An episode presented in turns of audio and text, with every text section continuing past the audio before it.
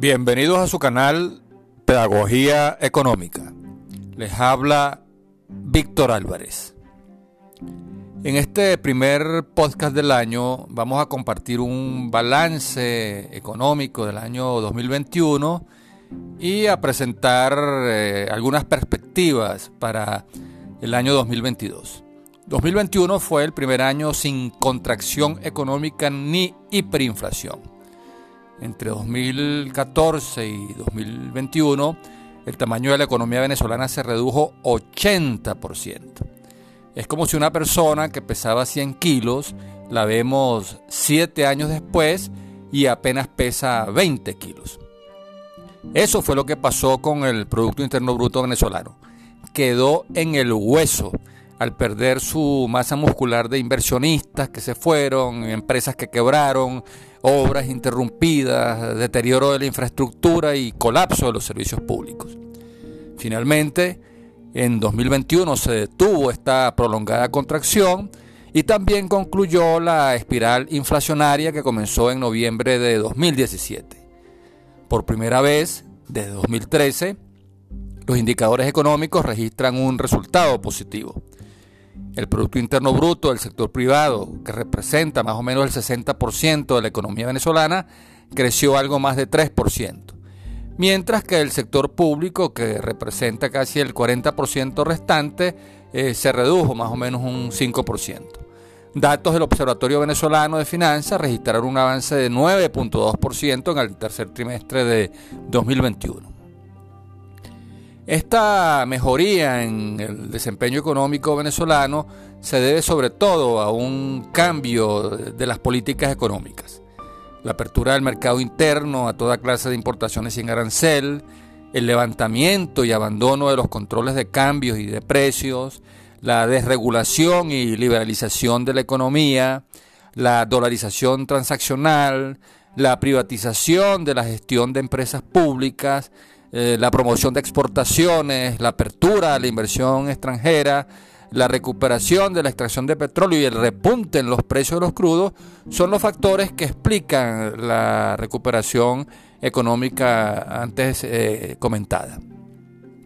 Este cambio en las políticas económicas no se debe a una autocrítica al modelo nacionalista, estatista y controlador, sino al colapso de la renta petrolera, al endurecimiento de las sanciones y al impacto del COVID que forzó al gobierno a hacer estos cambios para poder sobrevivir.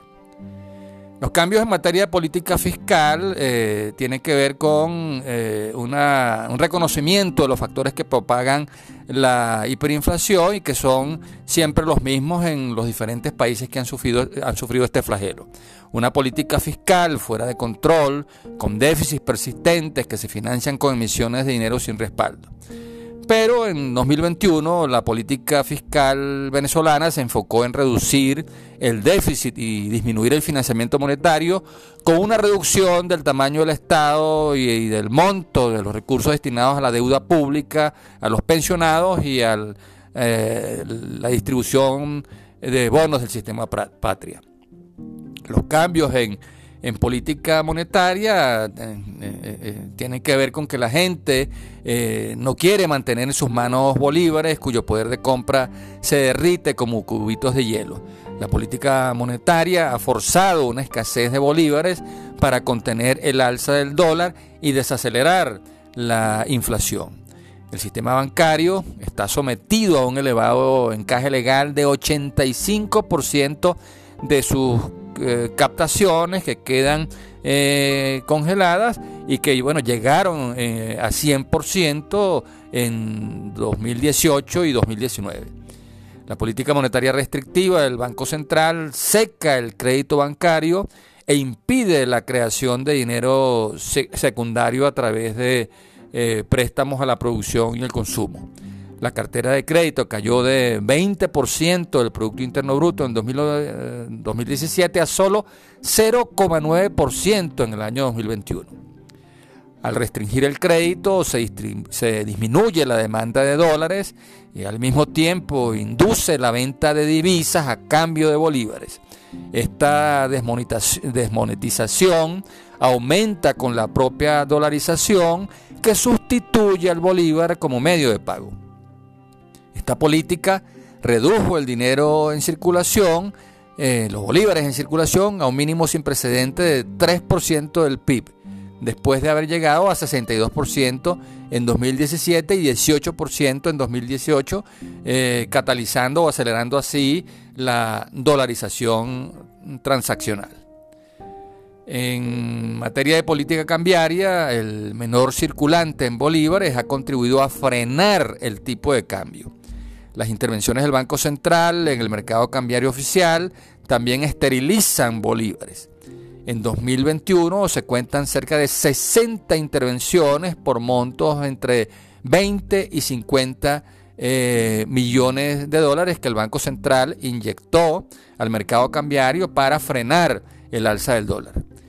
Gracias a la recuperación de los ingresos petroleros, el Banco Central interviene en el mercado cambiario vende divisas a la banca que ésta a su vez debe vender al mismo precio sin margen para poder cubrir los costos operativos.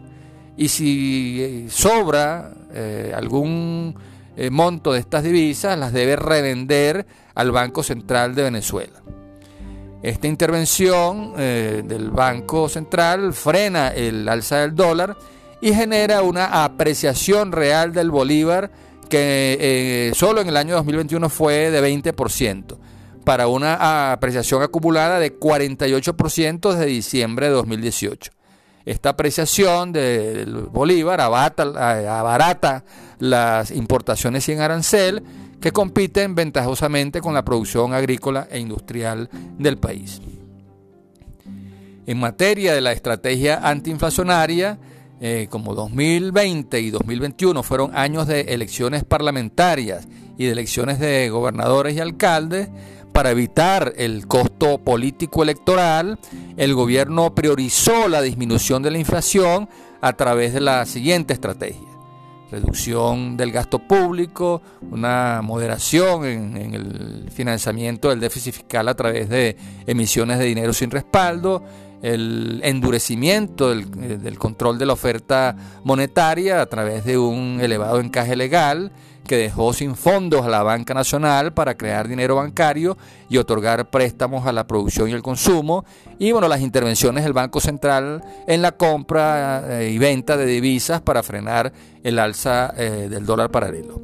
Estas medidas forman parte del nuevo catálogo de políticas económicas del gobierno las cuales han comenzado a rendir resultados eh, en materia de reactivación económica y lucha contra la inflación. Eh, se aprecian entonces un cambio de tendencias a la luz de estas eh, modificaciones en la política económica.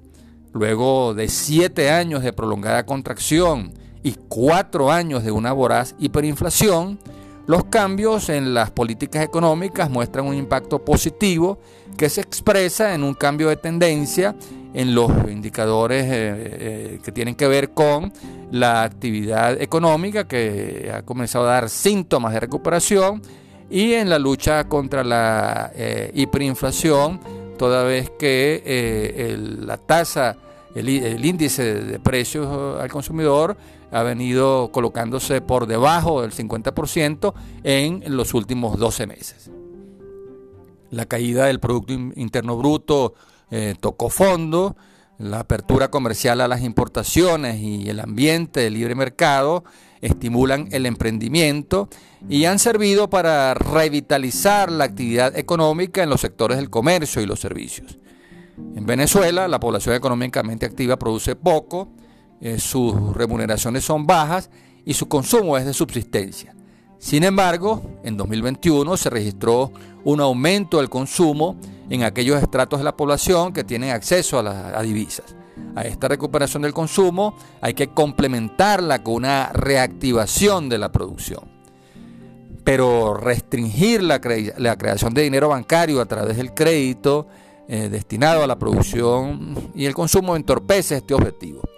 Es necesario abandonar la política monetaria restrictiva que impone altas tasas de encaje legal y deja sin liquidez a la banca para poder financiar la producción y el consumo.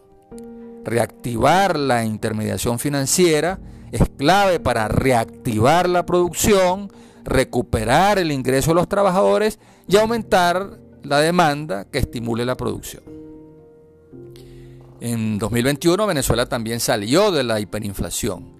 Eh, como se sabe, según la definición más aceptada, un episodio de hiperinflación comienza cuando el aumento de los precios supera el 50% mensual y termina cuando cae por debajo de ese nivel al menos durante un año, al menos durante 12 eh, meses seguidos con eh, inflación menor del 50%. Con una cifra de inflación en diciembre por debajo del 10%, eh, ya se suman 12 meses por debajo del 50%.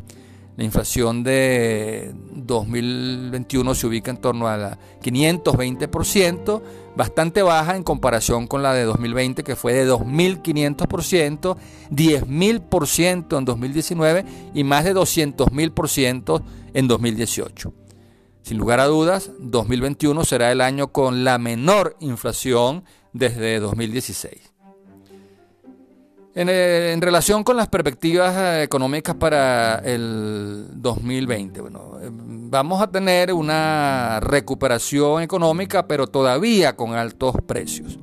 Hasta ahora, la reactivación y desaceleración inflacionaria son el resultado del abandono de los controles y la desmonetización, más que de un programa de estabilización económica bien pensado y ejecutado. Para profundizar estas tendencias positivas, queda pendiente el diseño y ejecución de un programa de estabilización macroeconómica y recuperación de la producción y el consumo con las medidas correctas aplicadas en un orden lógico y a la velocidad adecuada. En 2022 es muy probable que la economía crezca por encima del 5%. Para este año, eh, la CEPAL proyecta para Venezuela un, crecimiento económico eh, eh, que puede llegar al 4%. Es su primera estimación positiva desde 2013, cuando el PIB venezolano creció 1%. Ecoanalítica estima un crecimiento económico en torno al 6.9% y una inflación de tres cifras bajas, que en todo caso será menor a 500%. En promedio, los pronósticos económicos de diferentes casas de inversión, eh, firmas consultoras y analistas eh, coinciden en que la economía venezolana crecerá en torno al 5% con una inflación que entenderá al 100% anual. Eh, la recuperación económica tiene a favor el aumento de los precios del petróleo, cuestión que permitirá al Banco Central eh, mantener una activa intervención cambiaria. La tasa de cambio seguirá frenada por las ventas controladas de divisas del Banco Central y una política monetaria eh, restrictiva. La inflación tenderá a 100% eh, y en, bueno, en 2022 y después de dos reconversiones monetarias, Venezuela ya no estará en situación de hiperinflación. Sin embargo, la inflación seguirá siendo alta con su inevitable impacto eh, sobre el poder adquisitivo de los hogares. Para sincronizar una recuperación más vigorosa con una mayor desaceleración de la inflación, es necesario recuperar la confianza en los inversionistas. Un proceso de crecimiento económico sin inflación requiere restaurar los equilibrios macroeconómicos y una eficaz coordinación entre la política fiscal, monetaria y cambiaria. En relación con la apertura a la inversión privada, eh, esta requiere un eh, ambiente estable en el que se pueda planificar eh, a mediano y largo plazo identificamos eh, cinco claves para intensificar la reactivación económica y la desaceleración. Estas son bueno, la restauración de los equilibrios macroeconómicos, las reformas institucionales que tienen que ver con el respeto a la propiedad y la seguridad jurídica, eh, la apertura a la inversión privada nacional y extranjera en el sector petrolero, el diálogo político entre el gobierno y diferentes bloques de la oposición y bueno, el levantamiento de las sanciones financieras y comerciales. Eh, debido al reducido tamaño de la banca nacional, es muy importante considerar la viabilidad y conveniencia de la apertura del sector eh, financiero nacional a la inversión extranjera. Las inversiones productivas requieren financiamiento nacional e internacional, bien sea a través de la repatriación de capitales o la apertura a la inversión extranjera. Esto va a requerir la apertura y desregulación del sector bancario y financiero para facilitar la, intervención, la intermediación bancaria, aumentar la oferta privada de divisas y aumentar su velocidad de circulación entre inversionistas, productores y consumidores. También eh, es importante eh, iniciar el proceso de apertura del sector petrolero.